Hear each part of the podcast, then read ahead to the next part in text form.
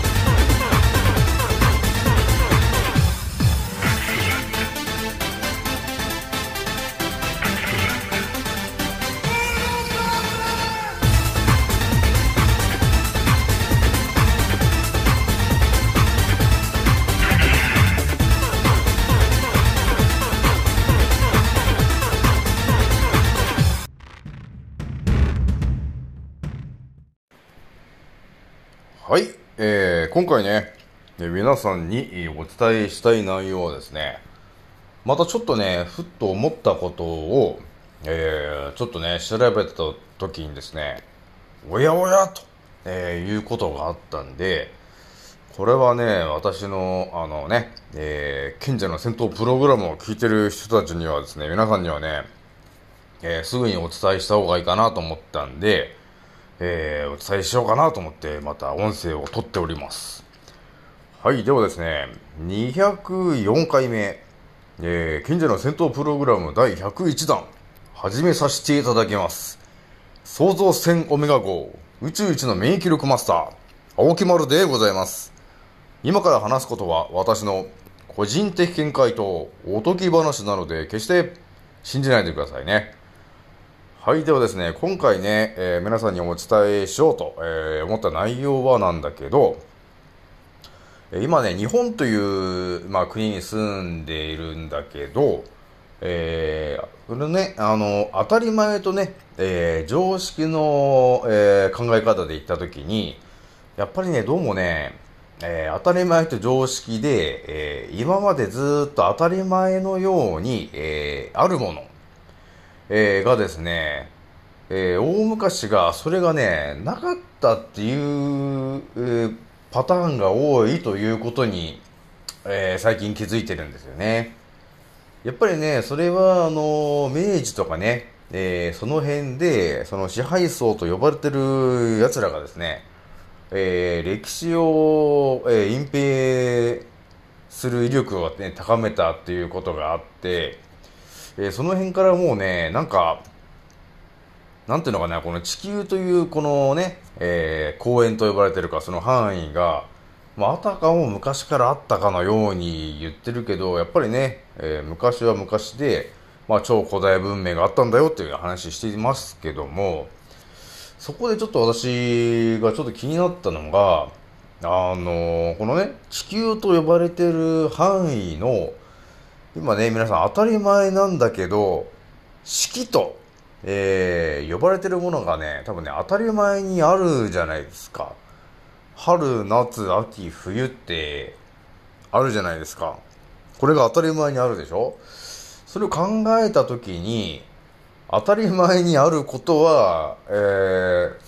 昔は違ったっていう可能性が高いぞというふうに疑った目でね、えー調べてもらうとですね、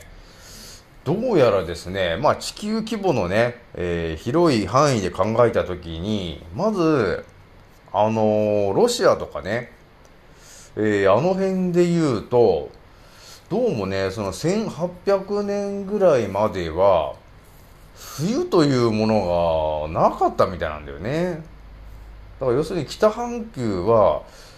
冬というものがなかったみたいなんですよ。だからヨーロッパもまあそうなんですけど、上の方にあるね、今の、今の地球と呼ばれてる範囲の上の方にある、えー国たちですね、ロシアとかヨーロッパとかあるんだけど、その辺はですね、その1800年より前ぐらいはですね、どうやらその冬というものがなかったみたいなんだよね。なので、その建物とかも、その冬を想定した建物じゃないらしいんだよね。で、あたかも、えーその、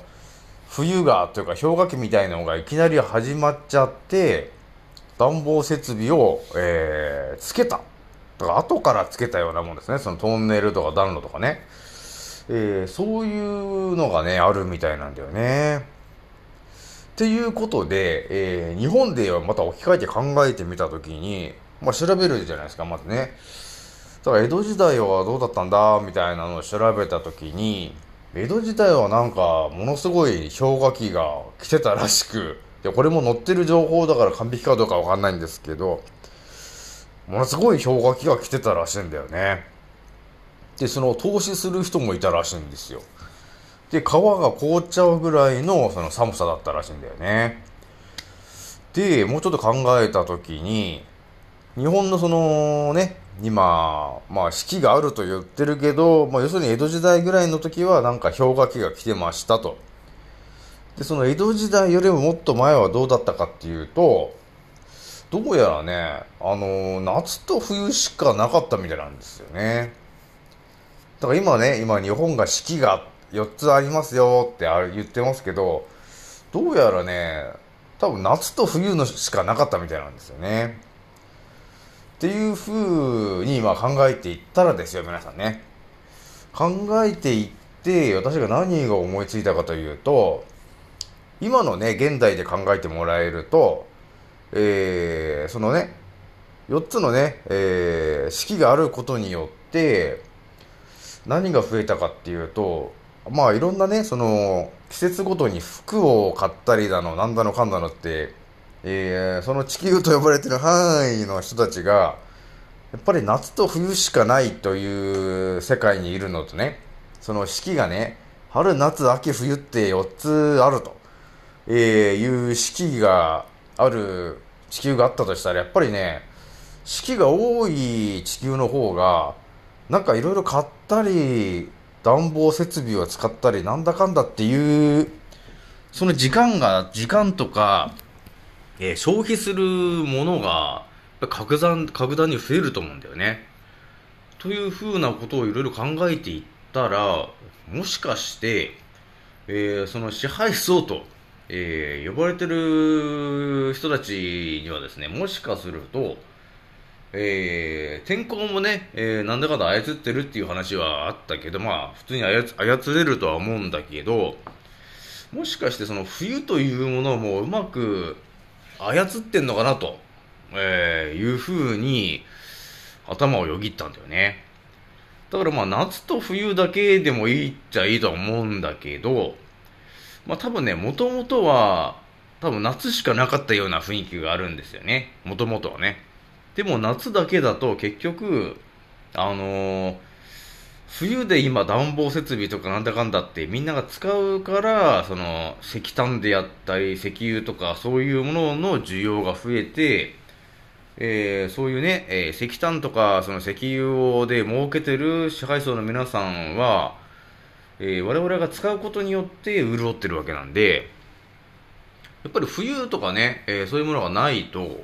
結局その、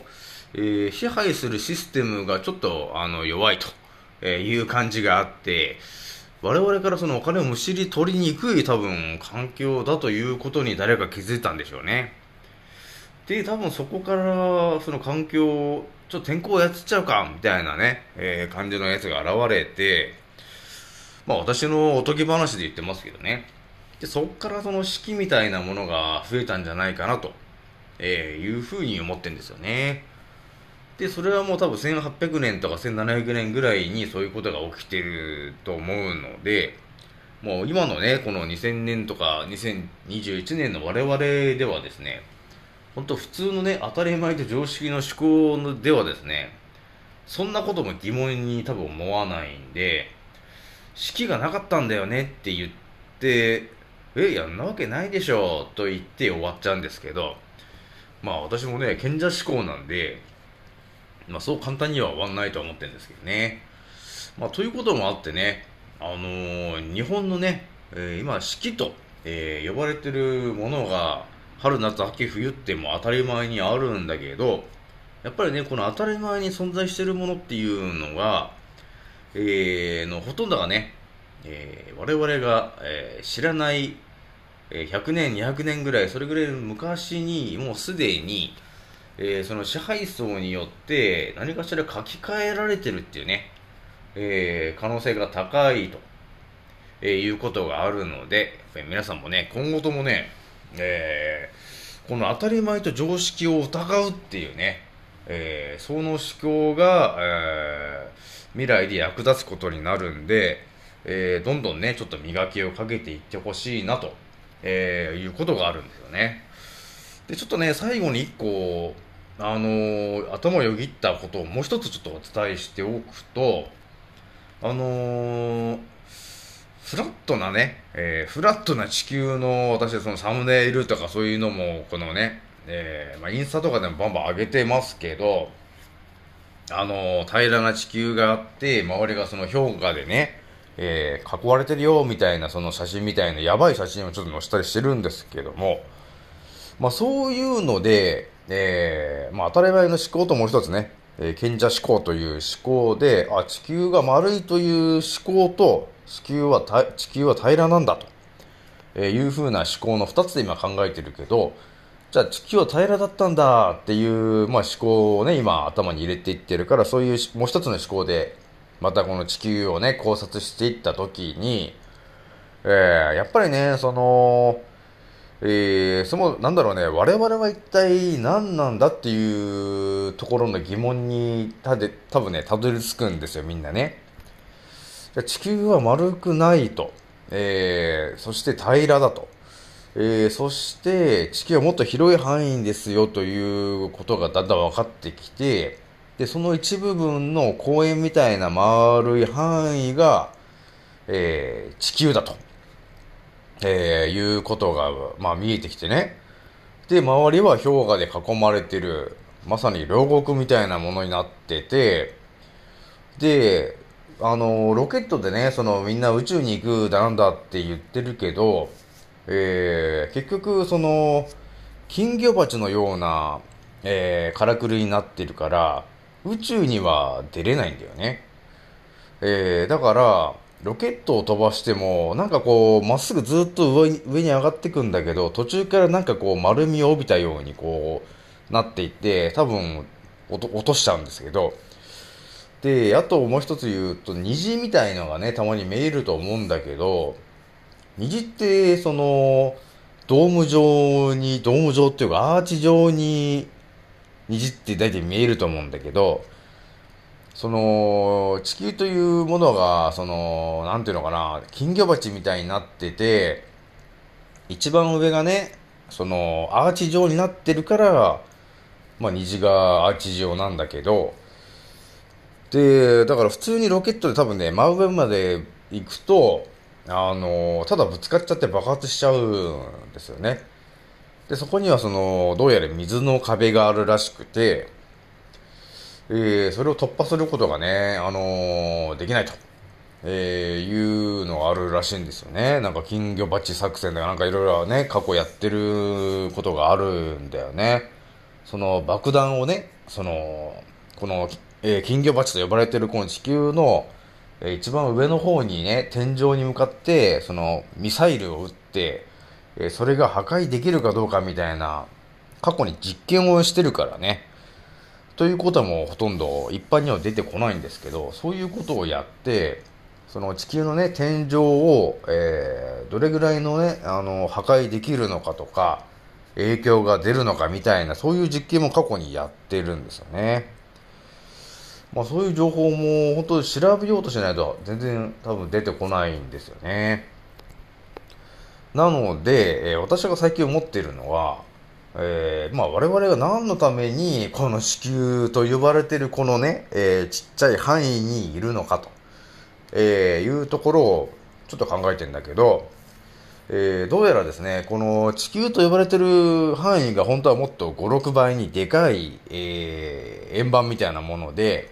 えーその中の、えー丸く切り取った部分だけが地球ですと。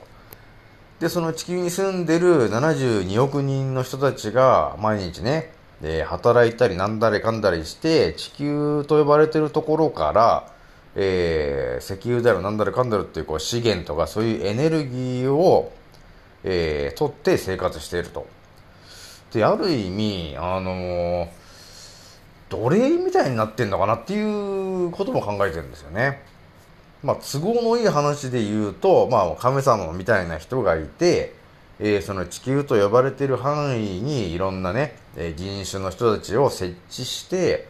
えーそこで創造性を高めなさいよというふうに言ったかもしれないんですけど、まあ、蓋を開けた時に、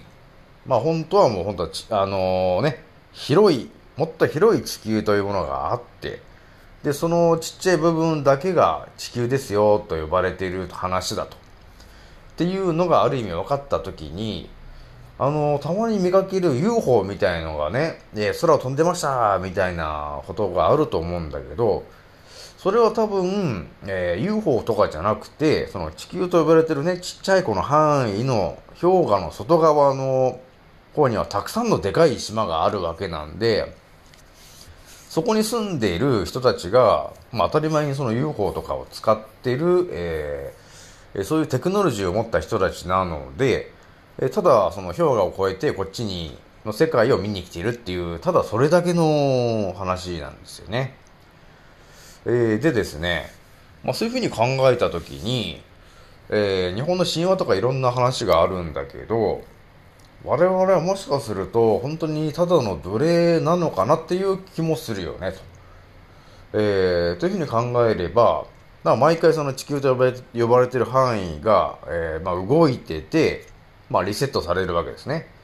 そうするとまたどっかかしらかというか、まあ、その範囲以外のところにいる、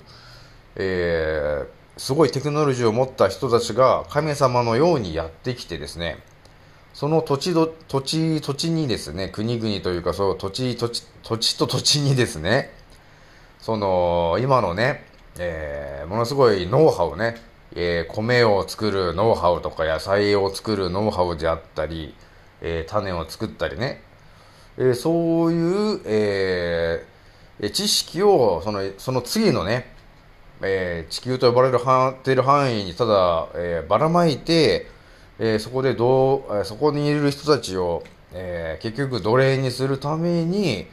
えーいろいろと今までやってきてるっていう感じの、なんていうのかな、第一の地球、第二の地球っていう感じで、えー採取するためにいるのかなというふうに考えると、また、おいおいと、えーいう話が、えー浮かんできちゃうんですけど、まあそんなこともね、考えつつね、今はね、あのだいぶコロコロちゃんという茶番を、あのね、広げている支配層どもがいるので、まあ支配層どもって言っても多分、えーそのね、本当の地球の中心の方にいる人たち、えーとのね、えーやりとりがある中で、えーその地球と呼ばれている範囲にいる人たちをちょっと人口減らせようと。えーいうふうに多分上から言われて、えー今の支配層たちは、わかりました、ちょっとやってみますっていうことで今やってるっていうのが、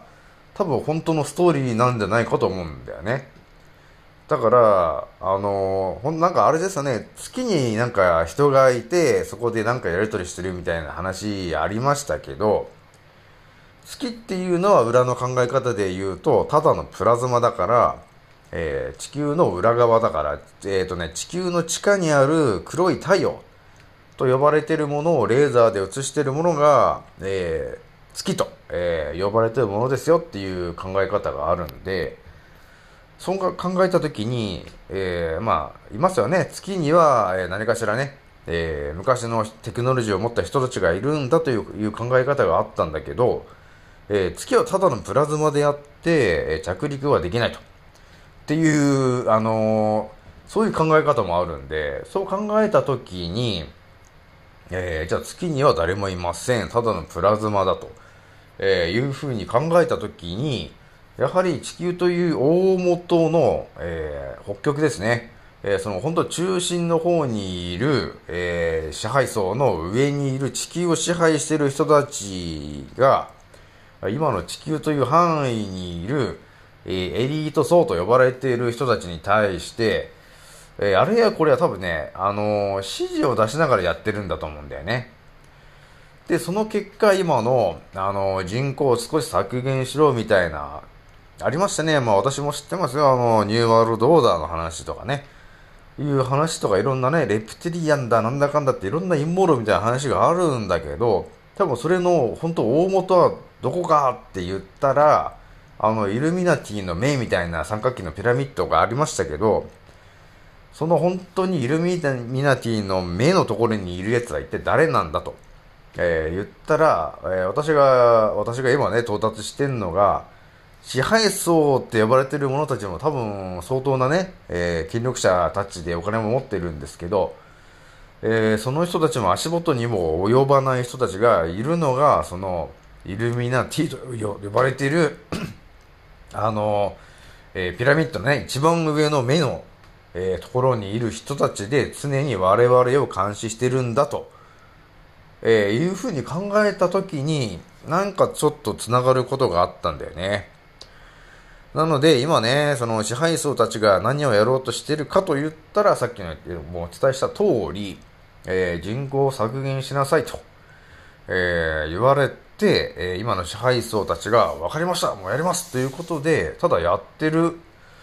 えー、ということが今コロナになってて、ワクチンを打ち、ワクチンというものも話を変えると、えー、酸化グラフェンらしいんだけど、入ってるのはね。で、その酸化グラフェンというのは、あの、えー、炭素とかそういうものであって、いろいろ調べると、えー、666らしいんで、ワクチンイコール、えー、10の刻印と、えー、いうことになるので、ワクチンを打つとことは、打つということは刻印をしてしまうことになるんで、えー、彼らの、えー、支配下に置かれてしまうと、えー、いうストーリーらしいんですよね。えー、なので、あの、我々が思っている以上にね、えー、この地球の今の起きている状況っていうのは、だいぶ危険な状況になってるなと思って、